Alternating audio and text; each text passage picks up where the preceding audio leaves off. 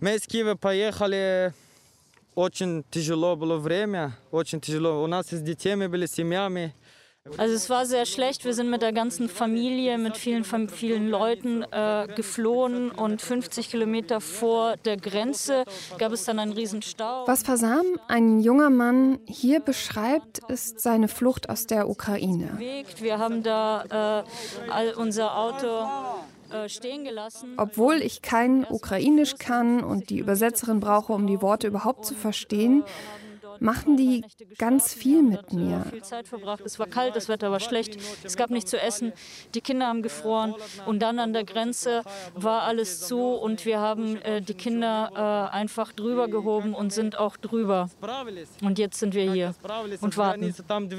Also jeden Tag kommen Neuigkeiten aus der Ukraine rein, wir sehen die Bilder, wir bekommen Einschätzungen von Journalistinnen und Expertinnen zur Situation und trotzdem diese persönlichen Geschichten, die machen noch mal irgendwie was anderes mit mir.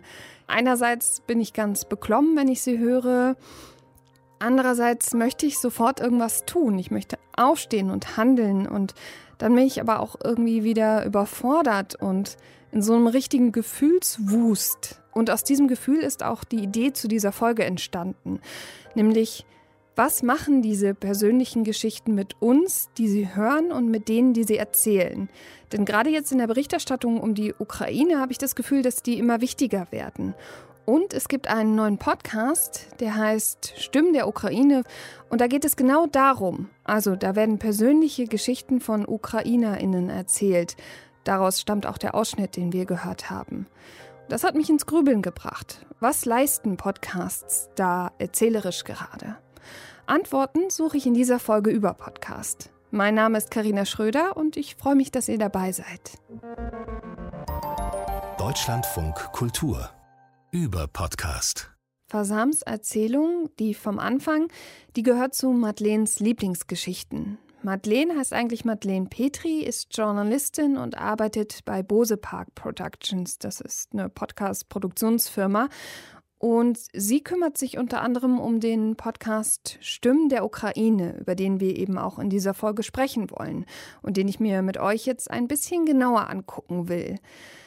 Jetzt aber noch eine kleine Warnung, denn bei Madeleine ist im Studio ein bisschen was schiefgegangen. Manchmal holpert ihre Aufnahme, nur dass ihr euch nicht wundert. Das war eines der ersten Gespräche, was ich geführt habe. Madeleine hat mir unter anderem erzählt, wie sie Fasam getroffen hat. Da ähm, ist ein junger Mann, so um die 20, auf mich zugekommen und ähm, hat mich gefragt, ob ich ihm mit seiner SIM-Karte helfen könne, weil er gerade eine SIM-Karte bekommen hat und äh, jetzt versucht hat, sich da die ins Handy reinzumachen oder sich so ins Netz einzuwählen, um eben seine Hinterbliebenen in der Ukraine zu kontaktieren und da zu fragen, wie es denen geht.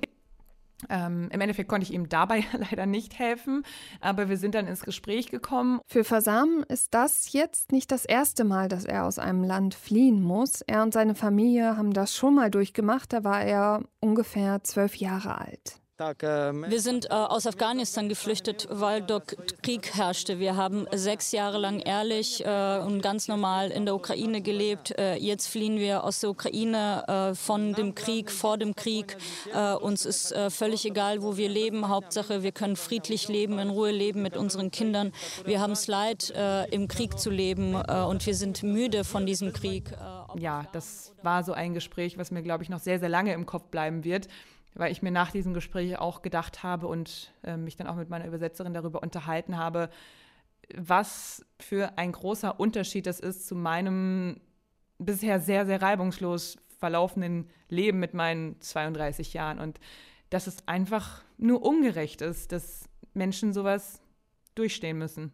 Mitgenommen hat Madeleine dieses Gespräch mit Fasam aber irgendwie auch bestärkt in dem Vorhaben, genauso wie ihre KollegInnen. Denn das war quasi erstmal nur so eine Idee, so ein Testballon. Kann das vielleicht funktionieren?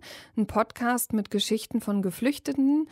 Und nach dem, was Fasam erzählt hat, waren sie sich sicher, ja, das wird was. Stimmen der Ukraine.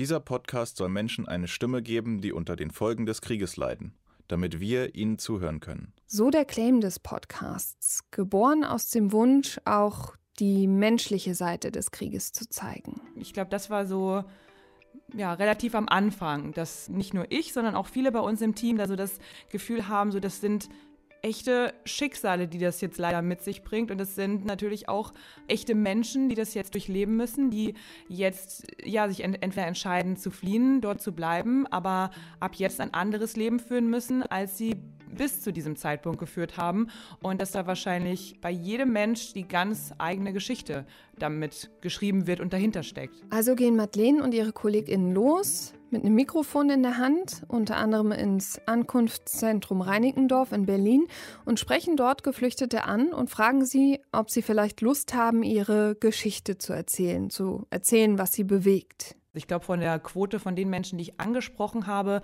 waren es so drei Viertel, würde ich mal sagen, die wollten auch wirklich reden. Die wollten von ihrer Geschichte erzählen. Und ich glaube, es ist auch einfach für einen Menschen sehr, sehr schwer begreifbar, was sie durchgemacht haben. Die Geflüchteten können also oft selbst gar nicht fassen, was ihnen passiert ist. Vermutlich haben sie aber auch nicht viele Gelegenheiten, darüber zu sprechen und sich auszutauschen. Man muss sich überlegen, das passiert alles ganz, ganz schnell. Von heute auf morgen nimmt man das mit, was man mitnehmen kann und flieht aus seinem eigenen Land. Und Madeleine meinte auch, dass sie das Gefühl hat, viele realisieren noch gar nicht so richtig, was passiert ist. Manchmal, wenn sie Geflüchtete anspricht, dann ja, brechen die auch in Tränen aus oder manche wollen dann natürlich auch nicht mit ihr reden. Die Mehrheit sieht das aber anders und sie hat so richtig das Gefühl, dass die Geschichten aus ihnen raussprudeln. Viele wollten das dann eben erzählen, vielleicht auch so ein Stück, um zu verstehen, was gerade in ihrem Leben passiert, um das nochmal so zu reflektieren. Und da kommen wir zu einem absoluten Pluspunkt dieses Podcasts, weil es geht eben nicht nur darum, dass die Menschen, die erzählen, reflektieren, sondern ich als Zuhörerin eben auch reflektiere, nicht nur über das, was ich höre, sondern natürlich dann auch anfange, über mein eigenes Leben zu reflektieren und zu überlegen, was würde das für mich bedeuten und was würde sich ändern und könnte ich damit umgehen und so weiter. Das ist absolut die Stärke dieses Podcasts. Übrigens ist es so, dass sich theoretisch zumindest auch Interessierte direkt bei Bose Park Productions melden können. Das ist aber eher eine Seltenheit. Das heißt, dass Madeleine und ihre KollegInnen auch nicht immer ganz wissen, auf wen sie zum Beispiel in diesem Ankunftszentrum treffen und wer da mit ihnen reden möchte. Das Einzige, was ich denke, was, was so eine gute Vorbereitung ist, ist ähm, up-to-date zu bleiben, was die Geschehnisse in der Ukraine angeht, sodass ich dann vielleicht auch Verknüpfungen bei mir im Kopf schon schließen kann, wenn die Menschen mir dann erzählen, von wo sie kommen. Ich meine, da gibt es ja mittlerweile Orte in der Ukraine, die wir vorher vielleicht noch nicht so auf dem Schirm hatten, aber wo bei uns dann direkt so Lämpchen angehen, wie wenn wir zum Beispiel Mariupol hören oder Odessa, ähm, sodass ich dann vielleicht auch so ein bisschen spezifischer auf die Geschichten der Person eingehen kann, einfach nur so mit diesem Grundwissen, was man sich jetzt gerade Tag für Tag erneut wieder aneignen kann. Madeleine meinte, sie hat einen kleinen Fragenkatalog, den haben sie und das Thema erarbeitet, aber sie weicht auch ganz viel davon ab und versucht sich einfach auf diese Situation einzulassen und schaut, wohin sozusagen die Reise im Gespräch geht. Und manchmal merkt man das aber auch, dass sie eben nicht perfekt vorbereitet ist, weil sie dann auch teilweise ein bisschen überfordert wirkt. Fe fehlen einem so ein bisschen die Worte, wenn man, äh, wenn man das einfach hört, dass ihr schon zweimal vom Krieg geflohen seid, dann äh, ja, erscheinen alle meine Fragen so ein bisschen, bisschen dünn einfach vor dem Hintergrund. Also großen Respekt davor. Jetzt habe ich diesen Podcast ja schon gelobt dafür, dass er so einen ungefilterten Blick auf die Geschichten von Geflüchteten liefern kann und dass das ganz viel mit den ZuhörerInnen macht. Und andererseits müssen wir trotz guter Intention noch über die Schwächen reden. Denn es gibt Stellen, an denen ich ganz dolle Bauchschmerzen bekomme. Wenn ich darüber nachdenke, was es wohl für die Menschen bedeutet, aus ihrem Land zu fliehen, alles hinter sich zu lassen, dann denke ich auch darüber nach, dass viele von ihnen vermutlich traumatisiert sind, dass viele noch keine psychologische Betreuung hatten, dass sie noch nicht wissen, wie es weitergeht, dass sie vielleicht auch Angst um Familienmitglieder haben. Und dann kommen Madeleine und ihre Kolleginnen, die nicht ausgebildet sind, mit einem Mikrofon und wollen mit ihnen darüber reden. Und unklar bleibt natürlich, ob die Menschen vor Ort überhaupt so richtig abschätzen können, was es eigentlich bedeutet, dass sie ihre Geschichte dort erzählen. Also können die eigentlich, also ist denen eigentlich wirklich klar, dass das dann für immer so im Internet ist? Deswegen habe ich mit Madeleine genau über diese Dinge auch gesprochen und sie nach der Funktion des Podcasts gefragt. Also was ist eigentlich die Mission des Podcasts Stimmen der Ukraine? Warum stellen die Macherinnen diese Erzählungen ungeschnitten und unbearbeitet und eben auch ohne Kontext ins Netz? Ja, eben neben der Mission, den Menschen, die ihre Geschichte teilen möchten, eine Plattform zu geben, die auch vielleicht ein bisschen größer teilen zu können, als einfach nur, indem sie das 95 Mal allen Menschen erzählen, die ihnen begegnen. Äh, ist da vielleicht auch noch so ein bisschen Mission dahinter, bin ich mir jetzt aber gerade auch gar nicht so sicher. Ähm, den HörerInnen zu zeigen, dass es wirklich passiert. Weil ich finde, das ist, was ich auch bei mir selbst so merke, im Verlauf, in diesem Monat, den wir jetzt schon mit diesem Krieg leben, da wird es dann immer normaler. Und das, was die Menschen dort erleben, ist aber nicht normal. Sie wollen Aufmerksamkeit schaffen für das Thema. Sie wollen zeigen, wie viel Unrecht da gerade passiert. Und das verstehe ich, aber ich glaube, das bekommen wir auch ohne den Podcast mit. Ich verstehe deine Bauchschmerzen. Und das ist auch ein Thema, über das wir immer mal wieder sprechen und uns das überlegen. Ähm, aber ich denke, durch durch das Vorgehen in unseren Gesprächen, da das ja, dass wir im, im, besten Fall das natürlich, also das ist zumindest so, dass wie ich in die Gespräche rangehe, ähm, dass wenn ich merke, dass da auch nur so ein, so ein, kleiner Zweifel besteht oder, oder die Menschen sich nicht gut fühlen oder dann eben auch mittendrin das Gespräch abbrechen, also das ist, das ist immer alles okay. Also uns soll es da natürlich nicht darum gehen, auf Teufel komm raus, die Folgen voll zu bekommen. Bisher wurde ihr wohl nur gedankt dafür und das kann auch sein, dass sozusagen bisher immer alles gut gelaufen ist, aber natürlich weiß man auch nicht, was diese Gespräche dann sozusagen im Nachgang noch bei den Menschen ausgelöst haben. Das lässt sich überhaupt nicht abschätzen. Einerseits verstehe ich das ja, auch so diesen Wunsch, was machen zu wollen. Und ich bin selber Journalistin und natürlich habe ich auch so einen gewissen ja, Aktionismus. Also auch ich möchte was tun und ich verstehe die Idee, dass man dann vielleicht auch die Möglichkeiten nutzt, die man hat. Aber ob das jetzt der beste Weg ist, davon bin ich noch nicht überzeugt.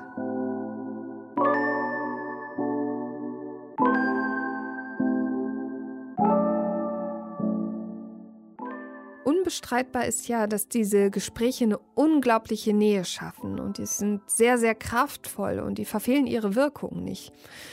Aber ich glaube, man kann das noch ein bisschen anders machen. Bevor ich euch noch einen anderen Podcast vorstelle, möchte ich aber erstmal noch mehr darüber erfahren, warum Menschen überhaupt ihre Geschichte erzählen, warum Geflüchtete überhaupt ihre Geschichte erzählen. Und dafür brauche ich ein bisschen Hilfe und die habe ich bei einer Dame gefunden, die ein absoluter Bücherwurm ist. Als wir angefangen haben zu reden, hat sie mir stolz ihre Bücherregale gezeigt, die wirklich bis zur Decke gehen und gefüllt sind mit Büchern. Das war richtig schön. Aber sie kann sich auch noch für andere Medien erwärmen. Ich höre sehr viele Podcasts. Ich höre sehr viel äh, Französisch und äh, France Culture. Und ich gebe zu, dass ich die Sendung am liebsten höre, die heißt Avoir Nu. Also da ist immer eine Person, die über ihr Leben erzählt. Das sind meistens total interessante Menschen. Da ist zum Beispiel diese, ähm, die Persepolis geschrieben hat, Vorname, Nachname vergessen, Persepolis, diese iranische Künstlerin, die lebt ja in Frankreich und die erzählt dann so lebendig aus ihrem Leben. Diese Podcasts höre ich wirklich am liebsten. Die Dame, die Persepolis geschrieben hat, die heißt Marjan Satrapi. Und ihren Namen vergessen hat Mechthild Gilsma. Ich bin außerplanmäßige Professorin für französische Kulturwissenschaft in Saarbrücken an der Universität des Saarlandes und habe sehr vor einiger Zeit in den 90er Jahren über Frauen gearbeitet, die nach Frankreich emigriert sind, also Migration in diesem Zusammenhang, Flucht, Emigration, Exil nach Frankreich und dann Internierung von Frauen. Seitdem ist sie immer wieder in Berührung mit Migrations- und Fluchtgeschichten gekommen, wobei sie nicht wirklich ein Fan von diesen Begriffen ist. Sie würde das Label gerne wegnehmen und einfach sagen, dass es menschliche Erzählungen sind. Außerdem hat sie mich darauf hingewiesen, dass es natürlich für diese Erzählungen auch immer bestimmte Sprechanlässe gibt.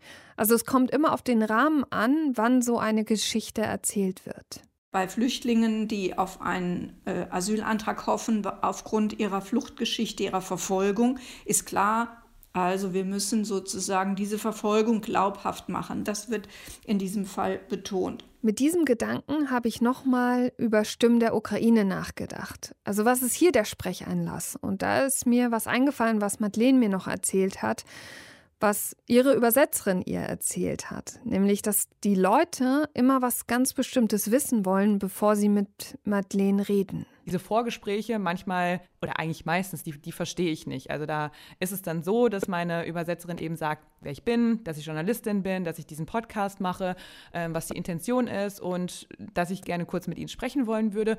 Und da ist es dann so, dass ähm, viele geflüchtete Ukrainer und Ukrainerinnen erstmal nachfragen, okay, und von wo kommt sie und ist das aber so eine Art von Propaganda? Also es ist ja auch ein Thema, was generell gerade in diesem Ukraine-Krieg ein sehr, sehr großes Thema ist. So Propaganda von der russischen Seite, vielleicht auch Propaganda von der ukrainischen Seite.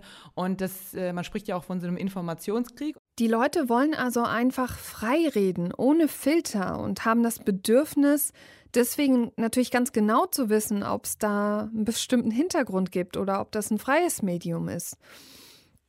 Und auf der anderen Seite ist das natürlich auch irgendwie ein Nachteil. Denn wenn ich an meine Rolle als Journalistin denke, dann überlege ich, naja, also diese Geschichten werden ja nicht nochmal nachkontrolliert und die Leute können einfach erzählen. Daran liegt natürlich auch eine Gefahr, dass entweder Falschinformationen vermittelt werden oder vielleicht auch trotzdem Botschaften in diesen Geschichten sind, die vielleicht Menschen, die nicht so geschult sind, nicht sofort erkennen.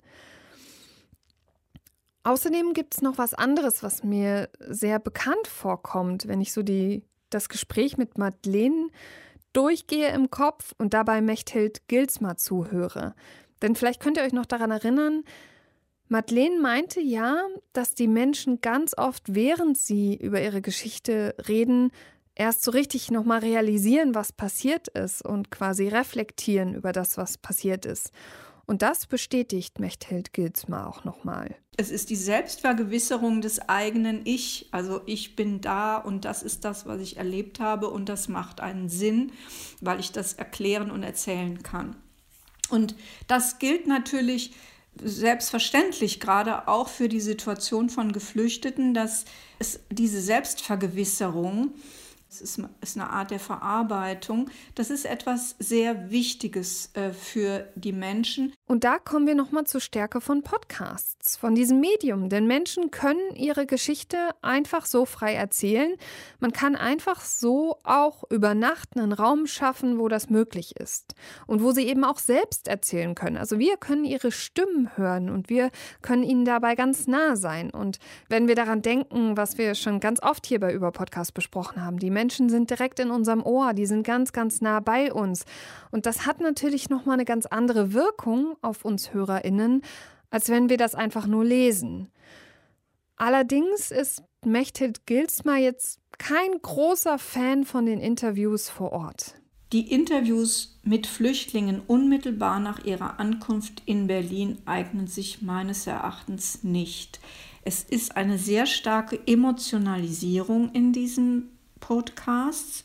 Und Emotionalisierung verhindert immer Reflexion, verhindert, dass man nach den Ursachen fragt. Es erzeugt beim Zuhörer ja einmal auch Ohnmachtsgefühle, starke Überwältigung und Überwältigung verhindert auch Handeln. In dem Zusammenhang verweist sie auf eine Therapie, die oft bei Geflüchteten angewendet wird, die eine posttraumatische Belastungsstörung haben, die sogenannte narrative Expositionstherapie. Das Besondere ist, dass das Leben in einer Gesamtschau betrachtet wird, dass also diese traumatische Erfahrung kontextualisiert wird und dass es, ich zitiere, zu einem organischen Erkennen von Lebensmustern und Zusammenhängen zu einer Würdigung der Person und der Biografie des Überlebenden kommt. Und jetzt sind wir an dem Punkt, wo von meiner Seite aus aus diesem diffusen Bauchschmerzgefühl was ganz Konkretes wird, denn ich weiß jetzt, was mich an Stimmen der Ukraine stört.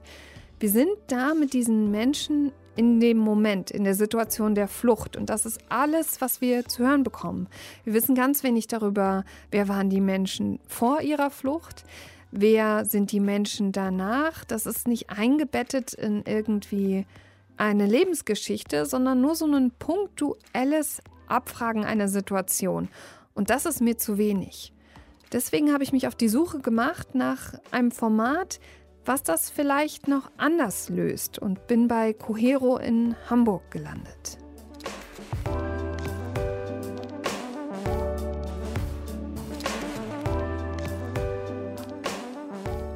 Cohero ist eine Plattform für interkulturellen Zusammenhalt. Also es hat gestartet mit einem Magazin, aber inzwischen würde ich sagen, sind wir viel mehr als das. Wir machen Berichterstattung online, im Podcast, in einer Printausgabe, die zweimal im Jahr erscheint, über Themen rund um Migration und Flucht. Um mein liebstes Medium kümmert sich diese Dame hier. Mein Name ist Zara Zahir, ich bin 25 Jahre alt und leite die Podcast-Redaktion beim Cohero Magazin. Ich äh, mache das nebenberuflich, ich studiere auch noch im Master und arbeite als freie Journalistin. Also ich glaube, so kannst du mich auch gerne vorstellen. Sarah studiert übrigens Journalistik und Kommunikationswissenschaft an der Universität Hamburg. Doch zu Cohero hat sie eigentlich was ganz anderes gezogen. Also ich habe selber in meiner Familie sehr viele Migrationsgeschichten. Also meine Eltern sind aus Pakistan nach Deutschland eingewandert. Und das sind eben Erfahrungen, die einen auch prägen, auch Erfahrungen, die man dann hier macht, schöne Erfahrungen, nicht so schöne Erfahrungen. Und ähm, ich habe immer sehr, sehr gerne geschrieben. Ich habe hab auch immer sehr gerne so Radio gehört oder gemacht und habe aber festgestellt, immer wieder im Journalismus, dass der Journalismus ganz schön, ja, nicht ganz so äh, heterogen ist und viele Perspektiven sowohl in den Redaktionen, aber auch in der Berichterstattung einfach nicht so viel Raum bekommen. Wichtig an dieser Stelle, Podcasts ermöglichen genau das, Vielfalt. Etwas, was in den Medien momentan meist noch viel zu kurz kommt. Dafür eignen sich Podcasts und das zeigen eben auch die Beispiele von Cohero. Wenn dann die Menschen mit Migrations- und Fluchtgeschichte zu Wort kommen, sagt Sarah, ist ihr eine Sache ganz besonders wichtig. Die Menschen haben eine Stimme. Also sie brauchen niemanden, der ihm eine Stimme gibt.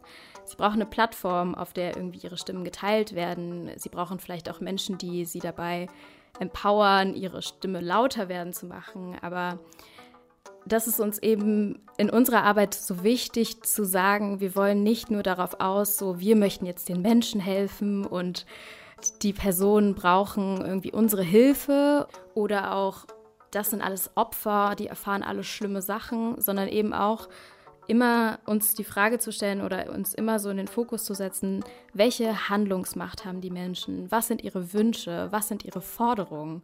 Und was davon kann wie umgesetzt werden. Also quasi weg von diesem passiven Bild, von dieser Vorstellung, dass es, wie sie selber sagt, Opfer sind, denen Dinge passiert sind, sondern hin zu einem aktiveren Bild. Das sind Menschen, die eine ganze Biografie haben, die aus dieser Biografie gelernt haben, die Ansichten haben, die die Gesellschaft voranbringen, die Perspektiven liefern können, die uns allen helfen können und die sozusagen beitragen können, dass die Situation vielleicht auch verbessert wird. Andererseits ist es auch ganz wichtig und entscheidend, diese Geschichten dann auch nicht zu emotionalisieren, sagt sie. Und Sie hat sich genauso wie ich schon in ihrer Arbeit bei Cohero viele Gedanken darüber gemacht, warum es eigentlich so wichtig ist, diese Flucht- und Migrationsgeschichten zu hören, aber eben auch, warum es so wichtig ist, diese, diesen Raum zu bieten, den Cohero bietet, diese Geschichten zu erzählen. Ich glaube, erstmal ist es immer schön, sozusagen diese Anerkennung zu bekommen, zu merken, das sind Perspektiven und Geschichten, die irgendwie an denen Interesse besteht, die wichtig sind, dass sie erzählt werden. Dass auf einer Seite natürlich die Menschen sich freuen, dass sie diese Plattform bekommen, auch über die Dinge zu sprechen, die sie bewegen, die sie erlebt haben. Auf der anderen Seite suchen wir aber jetzt auch gezielt, sage ich mal, Menschen nach Menschen, die auch offen sind und bereit sind und vielleicht auch schon in anderen Rahmen ihre Geschichte auch schon mal erzählt haben. Also wir möchten halt, bei uns kommen ja viele Menschen mit ähm, Flucht- oder Migrationsgeschichte zu Wort und uns ist halt wichtig, dass das in einem Rahmen passiert, in dem sie sich wohlfühlen und auch ja, Lust haben, darüber zu sprechen und sich nicht unwohl fühlen müssen oder sich verstellen müssen. Und ähm, das ist auf jeden Fall sehr wertvoll, glaube ich. Also die, in diesen Austausch zu gehen und ähm, ja, das irgendwie, diese Wertschätzung auch zu erfahren. Es klingt so simpel. Du und deine Geschichte zählen. So selbstverständlich, so einfach, aber so ist es eben nicht immer. Und deshalb braucht es auch Formate wie Multivitamin. Das gibt es jetzt seit zwei Jahren. Bei Multivitamin versuchen wir konstruktiv und lösungsorientiert an Themen ranzugehen, die sich auch im Bereich von Flucht, Migration und gesellschaftlichem Zusammenhalt bewegen. Wir möchten einerseits äh, betroffenen Perspektiven darstellen und andererseits das alles auch ein bisschen mehr einordnen. Dort gibt es zum Beispiel eine Folge namens Frieden und Freiheit in Afghanistan. Die ist im vergangenen Jahr am 11. November erschienen. Sicherlich habt ihr von dem Einzug der Taliban mitbekommen. Doch so langsam verebbt die Aufmerksamkeit. Wir wollen daher genau hinschauen. Was ist in Afghanistan passiert? Wie konnte es so weit kommen? Und was macht die Situation mit den Menschen in Afghanistan und denen, die sich zur afghanischen Diaspora zugehörig fühlen? Um diese Fragen zu beantworten, klopfen Sarah und ihr Team an verschiedene Türen und suchen sich sozusagen Unterstützung bei verschiedenen ExpertInnen, wie zum Beispiel der Anwältin Jacqueline Ahmadi, die über die Unterdrückung der Frauen in Afghanistan spricht, seit die Taliban an der Macht sind. Äh, die afghanischen Frauen haben verdient, äh, dass man ihre Stimme wahrnimmt, dass man ihnen einen Raum gibt. Und derzeit durch die Machtergreifung durch die Taliban äh, sind die Frauen in Mittelalter katapultiert, so dass sie überhaupt keine Möglichkeit haben, sich zu äußern, geschweige ihre Rechte auszuüben. Oder auch Konrad Schetter, deutscher Friedens- und Konfliktforscher, der die Situation historisch einordnet und eben auch Vorurteile abbaut, indem er sie offen anspricht, erklärt, woher sie kommen und warum sie eben nicht wahr sind. In diesem Nest aus Expertinnen werden dann vorsichtig persönliche Geschichten eingebettet. Sie sind quasi umrahmt, kontextualisiert durch die Expertinnen und in dieser Folge ist es die Geschichte von Najib Faizi, die erste afghanische Drag Queen. Also meine eigenen Eltern würden mich dann umbringen, wenn die mich so mit geschminkter Kleidung sehen. Aber die, kennen, die, die haben auch meine Videos gesehen. Aber nicht nur ich, sondern auch viele andere LGBTQ, Homosexuelle, Transsexuelle, wenn die sehen, dass die anders sind, die schmeißen die raus. Die akzeptieren das nicht. Wenn die eigenen Eltern nicht akzeptieren, dann wie sollen wir erwarten von anderen Menschen? Ne? Doch solche Interviews sind eben auch nicht leicht. Also Najib Faizi spricht zum Beispiel darüber, dass er misshandelt wurde. Und deshalb gehört es auch zum Standard für das Cohero-Team, sich richtig vorzubereiten.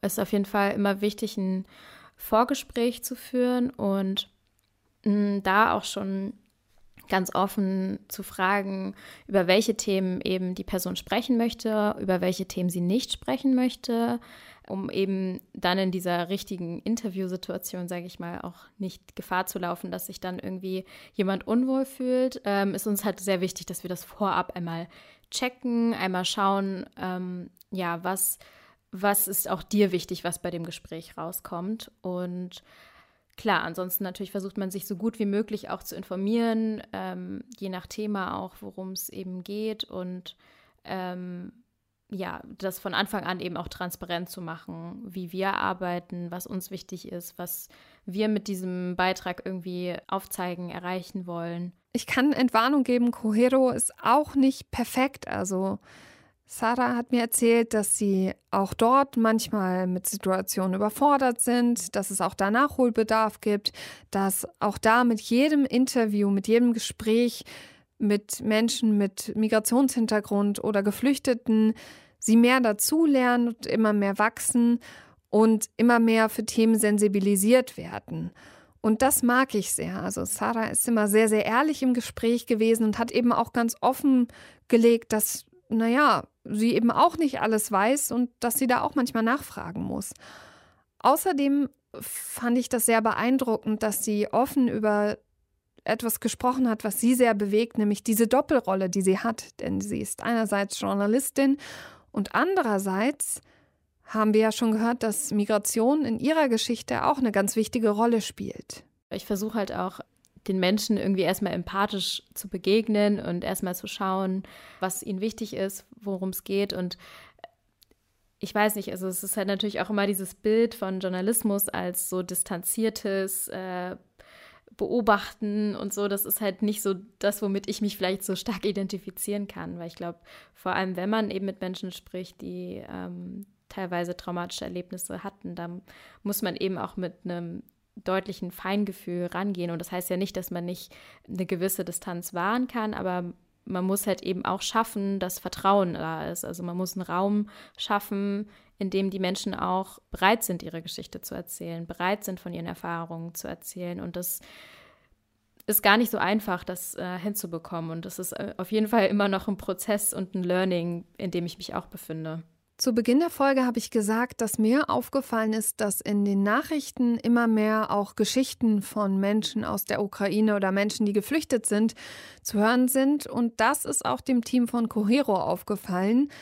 Und sie vergleichen das mit 2015, als die Menschen aus Syrien kamen, als dort Krieg war und die Menschen dort fliehen mussten. Und da war die Berichterstattung schon noch ein bisschen anders. Es ist halt für uns gerade sehr spannend zu beobachten, wie sich die Krise von der Krise davor unterscheidet und die Umgangsform auch in der Berichterstattung unterscheidet. Und wir freuen uns natürlich darüber, dass ähm, Perspektiven von Menschen, die jetzt fliehen, auch in den Fokus rücken, dass ihre Forderungen und ihre ja, Lebensrealitäten jetzt gerade auch wichtig sind. Aber wir hoffen natürlich auch, dass das langanhaltend ist und dass das eben auch für alle Geflüchteten gilt. Außerdem ist dem Team von Cohero aufgefallen, dass es auch so einen gewissen Aktionismus gibt. Also nicht nur von den Menschen selbst und das ist jetzt prinzipiell erstmal nichts Schlimmes. Also es ist schön, dass die Menschen helfen wollen und was tun wollen, sondern auch von den Medien, dass sie das Bedürfnis haben, ganz schnell zu handeln und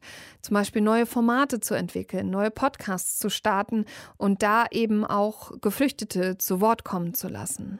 Also es ist immer so auch von unserer Seite war so diese, dieses Bedürfnis sofort da, oh Gott, wir müssen jetzt schnell irgendwas zur Ukraine machen, wir müssen jetzt schnell darüber berichten. Äh, genauso als es die ähm, Vorkommnisse in Afghanistan, den Einzug der Taliban gab. Ähm, da ist das Bedürfnis immer da, so ganz schnell irgendwie was zu machen, aber manchmal lohnt es sich auch, sich so ein bisschen rauszuzoomen, zu schauen, was sind jetzt eigentlich die Probleme, was sind eigentlich jetzt äh, die Fragen, die auch mit den Menschen sich schon lange, lange auseinandersetzen und die Menschen schon seit Jahrzehnten auch äh, betreffen. Ähm, und darauf zu schauen und ein bisschen, ja, das ein bisschen wieder so mehr in den Kontext zu setzen. So viel kann ich ja schon verraten. Cohero ignoriert das nicht. Da gibt es auch Berichterstattung auf der Website und sie arbeiten gerade auch an einer neuen Podcast-Folge, wo es unter anderem auch um die Ukraine geht.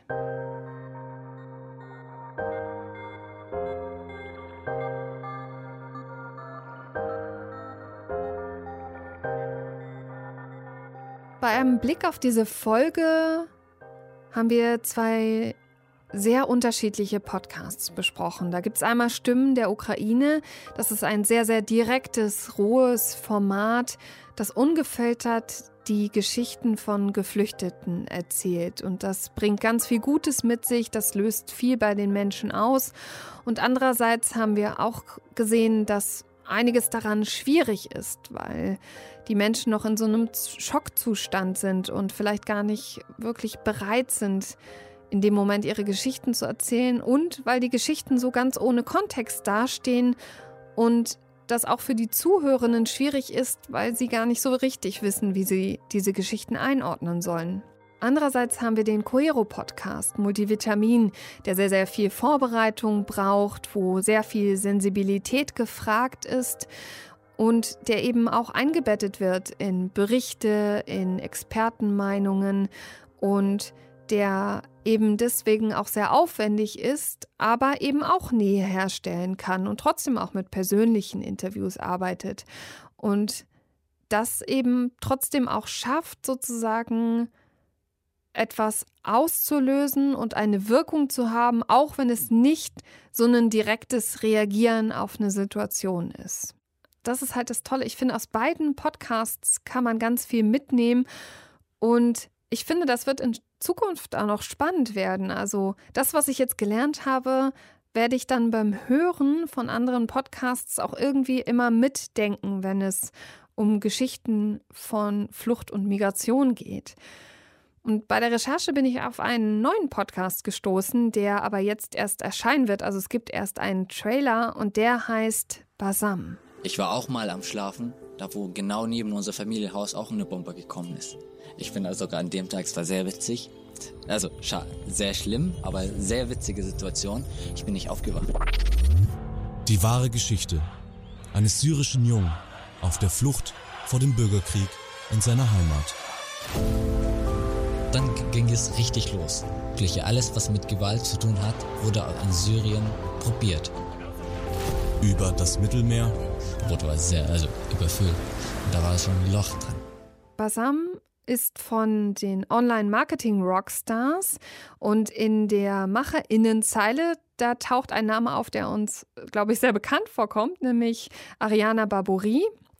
Kennt viele von Herrengedeck und eben auch von dem Podcast Endlich normale Leute. Und die macht unter anderem da mit. Der erscheint am 3.4. Und was mich natürlich jetzt interessiert ist, wozu tendiert dieser Podcast? Also wie viel Einordnung, wie viel persönliche Geschichte gibt es? Und wie setzen Sie das um? Also ich werde mir das auf jeden Fall neugierig anschauen.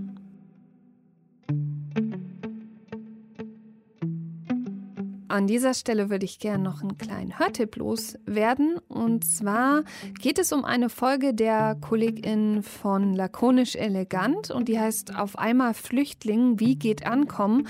Und da haben sie mit der Migrationsforscherin Manuela Boyer-Chiev gesprochen. Und sie spricht über den Umgang mit der Flucht und den Perspektiven von Geflüchteten. Und das passt ja sehr, sehr gut auch hier zu unserer Folge über Podcast. Apropos passt. An der Folge Lakonisch Elegant, die ich empfohlen habe, ist unter anderem meine Kollegin Christine Watti beteiligt und die ist eben auch hier im Team von Über Podcast und bei der möchte ich mich ganz, ganz herzlich bedanken und bei meinem anderen Kollegen Kai Sarabi fürs Beraten, fürs über Texte schauen und fürs Lesen von meinem Gedankenwust. Außerdem möchte ich mich bei euch da draußen bedanken, dass ihr mir zugehört habt. Mein Name ist Karina Schröder und ich freue mich schon aufs nächste Mal über Podcast mit euch. Tschüss.